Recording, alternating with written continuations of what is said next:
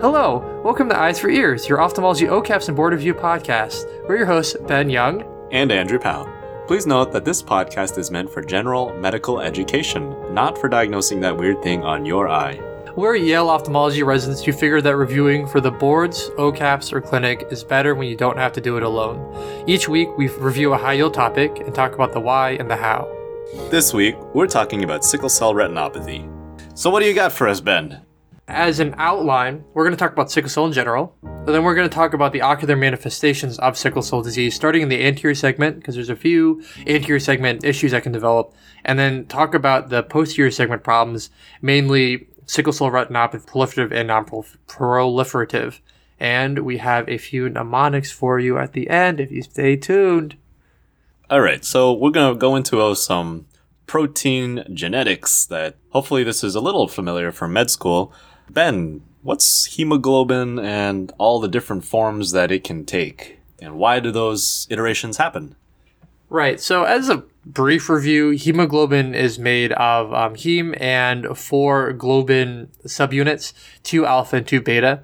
In sickle cell, the hemoglobin beta globin subunit has a single amino acid point mutation, which was a favorite on step one exams it's at the sixth position. There's normally a glutamic acid, and in hemoglobin S, that is switched for valine. Now, as as is relevant for sickle cell, there's also hemoglobin C, which is switched instead to lysine. So for S, it's switched to valine. For C, it's switched to lysine. Whether or not you have hemoglobin S or hemoglobin C doesn't dictate how all the hemoglobins in your body are going to be. You still have two genetic alleles, and you can have hemoglobin S and hemoglobin C, or even other versions, all concurrently. It depends how things are combined. But if you end up uh, with sickle cell, like SS sickle cell, that's having two alleles of hemoglobin S. And then there's hemoglobin SC, which is heterozygous SC. And then lastly, there's hemoglobin S thal, where one is a hemoglobin S and the other one is thalassemia, which just means there's a deficiency of that beta globin. So it's S thal. You can also have the normal hemoglobin A and then mm-hmm. also a hemoglobin S. And the combination of these two, kind of an in between state, gives you sickle cell trait, but not full blown sickle cell. Andrew, of SS, SC, and S thal, which of them has the highest risk of sickle cell retinopathy? SC does. And, you know, kind of the reason why that is, it's kind of strange that the most severe form of sickle cell, the SS form, actually has the least amount of sickle cell retinopathy. Why would it be that the ocular findings are less in the version of the disease with more systemic problems? It has to do with how complete the vascular occlusion is in the retina. So if you've got like, you know, sickle cell SC or S-thal, some blood can still get through those points of vascular occlusion, which end up giving you like rebleed phenomena or hemorrhage over ischemic areas. So the ocular sequelae are actually worse in the more systemically mild versions of sickle cell. So before we dive into the sickle cell retinopathies, we'll cover three of the um, anterior segment issues or manifestations of sickle cell disease. One is on the conjunctiva, and they're these kind of curious looking comma shaped, and you can remember they're comma shaped because a comma kind of looks like a sickle, right? Or a linear dilatation of the conjunctival blood vessels. It's typically on the inferior bulbar conjunctiva, so inferior on the eye itself this is not going to be high yield for OKAPs or the boards, but something that's just interesting is that when you shine light from the slit lamp, the heat from that light by itself can normalize those abnormalities. So you might see that kind of comma shaped abnormality in the blood vessel or that linear dilation. And as you look at it with the slit lamp, it'll appear to go away, which is, I think, very interesting. Um, that the heat is the, the mechanism for that, how that happens. Also, if you give them topical vasoconstriction, like when you dilate their eyes, it'll actually emphasize them. So when you come back after dilating a patient, you may they may be more noticeable at that point. Another manifestation is that they can have segmental iris atrophy. That's likely from ischemic necrosis from the microvascular disease. And so it, you know, that's just another thing that can be on your differential for segmental iris or sectoral iris atrophy. So, you all know pretty much how to manage hyphemas, but you also know that in the case of someone with sickle cell or sickle cell trait even, you have to take intraocular pressure thresholds more seriously. Because those cells have a propensity to sickle and can actually further occlude the trabecular meshwork, you don't want to let the pressure get too high. Uh, because it can get much worse rapidly. So you have to w- have lower thresholds for an AC washout if your patient has sickle cell. So usually in a non-sickle cell patient, if the IOP is above 35 for seven days, then you should take them to washout. If the IOP is above 60 for two days, then you should take it for a washout. But if there is sickle cell disease and the pressure's just above 25, even for just one day, you should still take it for a washout. The other kind of thing that's been propagated down throughout the ages is the teaching that carbonic anhydrase inhibitors are relatively contraindicated if you've got sickle cell.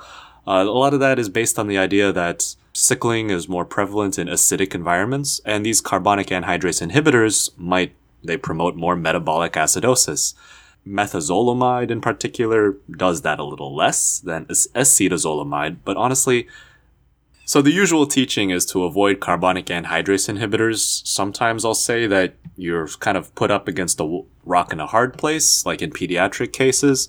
But in general, uh, just remember methazolamide does not create as much metabolic acidosis as acetazolamide, which you probably should avoid. And dorzolamide and brinzolamide barely do anything. So I say consider your safety risks of the CAIs in that order. And on the boards, then um, you should consider this an answer choice if they're asking which type of medication should you not use. Classically, carbonic anhydrase inhibitors are contraindicated in sickle cell. Okay, so those are the anterior segment problems to review. You can have comma-shaped dilations of conjunctival vessels, segmental iris atrophy, and hyphemas are, are markedly worse in sickle cell disease. Now we'll move on to the posterior segment and talk about not only sickle cell retinopathy, but a few other manifestations of sickle cell disease. One thing we'll touch on is that patients can have findings of focal macular thinning of certain layers of their macula. So there's such thing as sickle cell maculopathy. And these are presumably from focal ischemia and is a very exciting active area of research using things like OCTA to investigate. Another way that sickle cell can manifest in the posterior segment is in, with angioid streaks. So to remind you, angioid streaks are linear breaks in Bruch's membrane. The purported mechanism for how this happens in sickle cell is that these patients have hypoxia or ischemic events to the choroid, which leads to cytokine and inflammatory release, which leads to tissue damage, which, which eventually breaks Bruch's. Uh, however, in sickle cell, CNV is typically pretty rare. There's a pretty common mnemonic that you can use to remember what some etiologies can be for angioid streaks. So aside from sickle cell disease, there's also pseudoxanthoma elasticum, Ehlers-Danlos syndrome, Paget's disease of bone, and other random stuff that we'll just call idiopathic. Together, those make PEPSI, so P for pseudoxanthoma, E for Ehlers-Danlos, another P for Paget's disease of bone, S for sickle cell, like we're talking about in this general podcast, and I for who knows, idiopathic. Uh, one other thing to help if it comes up on tests or clinically is that there may be some confusion or concern for the difference between angioid streaks and choroidal rupture because they're both breaks and Bruch's uh, that can eventually lead to CNV. There's two kind of ways that can help you differentiate between the two and help you guide you on what testing to get to differentiate between them. Angioid streaks are typically more pigmented, whereas choroidal rupture is light because you're literally seeing through sclera and choroidal rupture, whereas angioid streaks you can have more RP kind of filling in the space. Also, angioid streaks tend to be radial, so like bicycle spokes away from the optic nerve whereas choroidal rupture tends to be more circumferential, so more like the tire away from the optic nerve.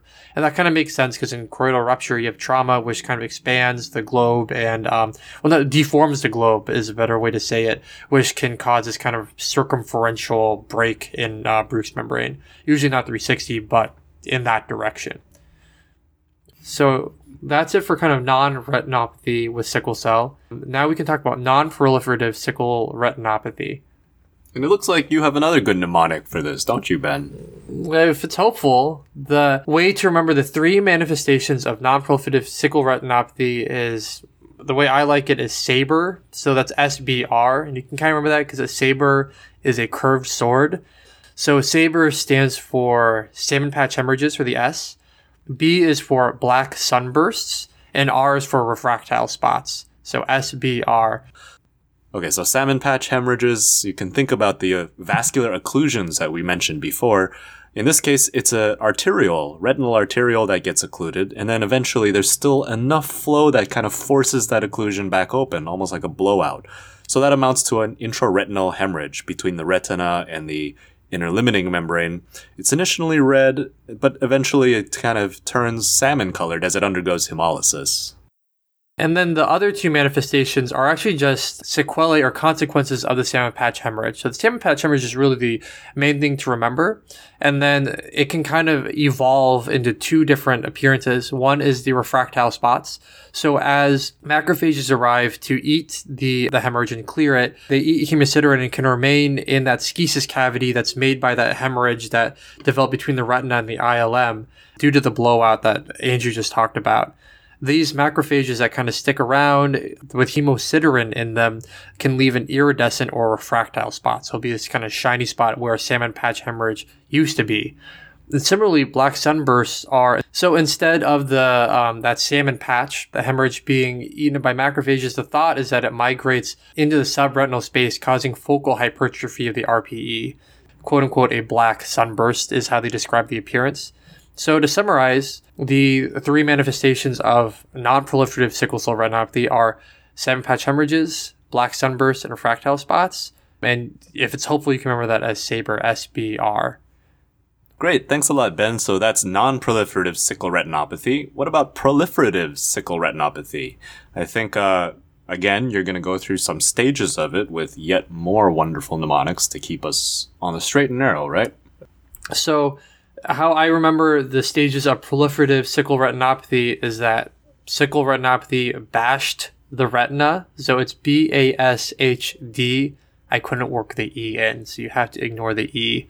But BASHD represents the five stages of proliferative sickle retinopathy. This is by the Goldberg classification, if that matters to anyone. So let's start with the B. The first is um, you can get peripheral arterial occlusions which eventually can cause those salmon patch hemorrhages, as we talked about. So you can remember instead of occlusions, you can remember blockages. So there's there's arterial blockages in the retina. The second stage is that these blockages eventually cause arteriovenous anastomoses. So it's the A in bashed. So so you go from blockages to anastomoses.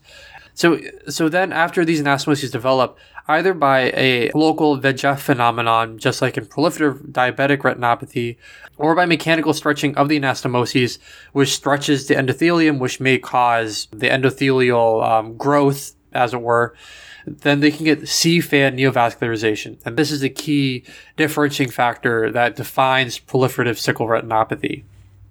So sea-fan neovascularization can grow into the vitreous and it can bleed when, when, you know, there's any kind of vitreous traction that pulls on it, which leads to the fourth stage, vitreous hemorrhage. So hemorrhage is H in the mnemonic bashed. And then finally, it can pull and then make either a tractional retinal detachment, just like in diabetic retinopathy, or a rhegmatogenous retinal detachment. The idea is that the sea-fan is not only pulling on the retina and um, causing traction, but also the local ischemia thins the retina there as well. Both of these factors, along with this neovascularization occurring more in the periphery. And as we know, the periphery is thinner in the retina, and it's why you have almost all of your rhegmatogenous attachments in the um, periphery. Those factors combined lead you to both not only traction but rhegmatogenous retinal detachments. So, to summarize, the stages are bashed, so B is blockages or occlusions. A is anastomoses, stage two. S is sea-fan neovascularization, which is stage three. H is hemorrhage or vitreous hemorrhage, stage four. And then D is detachments or retinal attachments. If it also helps you to differentiate sickle retinopathy from diabetic retinopathy, if you're just looking at a picture or a clinical scenario, sickle retinopathy tends to happen in small peripheral vessels. So it'll be off in the periphery compared to diabetic retinopathy, which is in the posterior pole. Uh, okay, now we can talk about treatment. So treatment is, you know, similar to a lot of these vascular disorders like diabetic retinopathy. The mainstay for most people is laser treatment, and people will tend to treat once they get stage three, which to remind you is that sea-fan neovascularization. So PRP is a standard treatment. One difference in PRP with sickle retinopathy compared to diabetic retinopathy, where you can kind of have that everywhere, is you have to be very careful at the areas of sea fan. Because the area of sea fan is elevated and it's, as we mentioned before, there's that traction, there's a risk of actually inducing a retinal tear by lasering around that in that area. There's also a higher risk of choroidal breaks in that area. Just like they can get angioid streaks, there's a chance that when you do the laser, it has a higher chance of getting choroidal breaks. Um, Anti VEGF has also been shown to be effective in some of these patients, so there's not a large clinical trial that uh, truly demonstrates that. And you can also consider vitrectomy, just as in diabetic retinopathy, if they have a non clearing vitreous hemorrhage. A last thing uh, that I want to talk about is scleral buckles can be considered an effective treatment because it helps to reduce that traction. However, you know, on test questions, there can be concern for anterior segment ischemia in sickle cell because of these, you know, vaso-occlusive crises that sickle patients can have. Ryan's Retina, though, as their source, reports that they consider it to be safe in many cases. There's many case reports that report that scleral buckles can be safe in sickle patients, but that's something to consider if it comes up on a test question. But just as a brief review of anterior segment ischemia, just to remind you what anterior segment ischemia is and why you'd be concerned about it, the anterior segment is supplied by the anterior ciliary arteries, and they are all um, they all run along the rectus muscles, not the obliques, but the rectus extraocular muscles.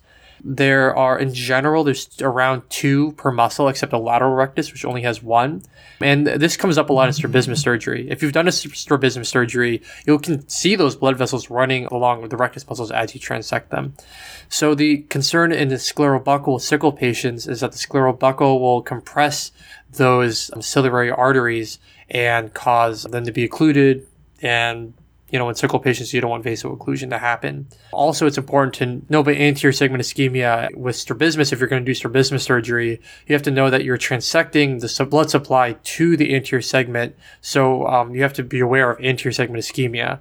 And just to remind you briefly of what those signs are of anterior segment ischemia, they are flare because you can have protein exudation from ischemia, hypotony because the ciliary body shut down, and because of the hypotony, you can get Descemet's folds. So those are some things to look for if you're concerned about anterior segment ischemia if you say put a scleral buckle in a sickle cell patient. That's ocular sickle cell in a nutshell. And that's all we have for this week.